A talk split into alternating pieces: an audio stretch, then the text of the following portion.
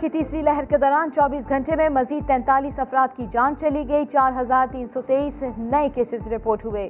پنجاب میں سرکاری اور نجی ہسپتالوں کے اناسی فیصد آئی سی یوز بھر گئے۔ این سی او سی نے پابندیاں مزید سخت کرنے کا فیصلہ کر لیا۔ بین الصوبائی ٹرانسپورٹ ہفتہ اور اتوار کو بند رہے گی۔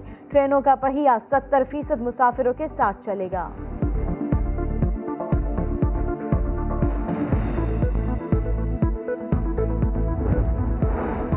کرونا سے بچاؤ کا مشن کراچی سمیت سندھ بھر میں آٹھویں جماعت تک سکولز کل سے پندرہ روز کے لیے بند کر دیے جائیں گے۔ کلاسز آن لائن ہوں گی۔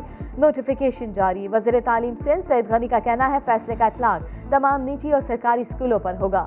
خلاف ورزی پر ایکشن لیا جائے گا۔ پرائیویٹ سکولز ایسوسی ایشن نے فیصلہ مسترد کر دیا، موقف اپنایا۔ مکمل لاک ڈاؤن سے پہلے سکول بند نہیں کرنے چاہیے۔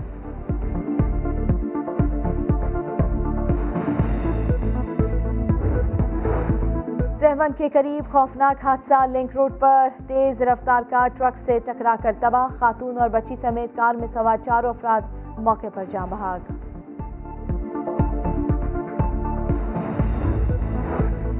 Peshawar Islamabad motorway M one پر سوابی کے قریب فائرنگ ایچ ای سی جج آفتاب آفریدی، اہلیہ اور دو بچوں سمیت جاں بحق ڈرائیور اور محافظ شدید زخمی۔ وزیر اعظم اور وزیر اعلیٰ خیبر پختونخوا کا اظہار مذمت۔ قاتلوں کی فوری گرفتاری کا حکم۔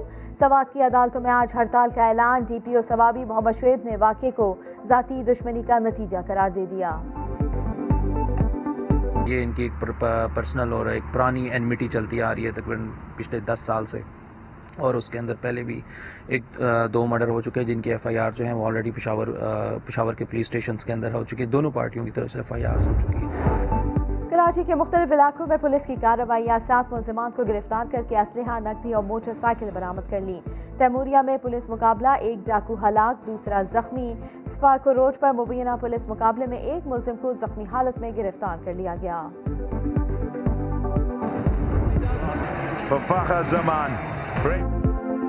اور جنوبی افریقہ نے سترہ رن سے میچ جیتا۔ فخر زمان نے دل جیت لیے اوپنر نے ایک سو ترانوے رنز کی مزاحمت سے بھرپور اور لاجواب اننگز کھیلی۔ تمام تر کوششوں کے باوجود میزبان ٹیم آؤٹ نہ کر سکی تو ڈی کاک نے جال میں پھنسا لیا۔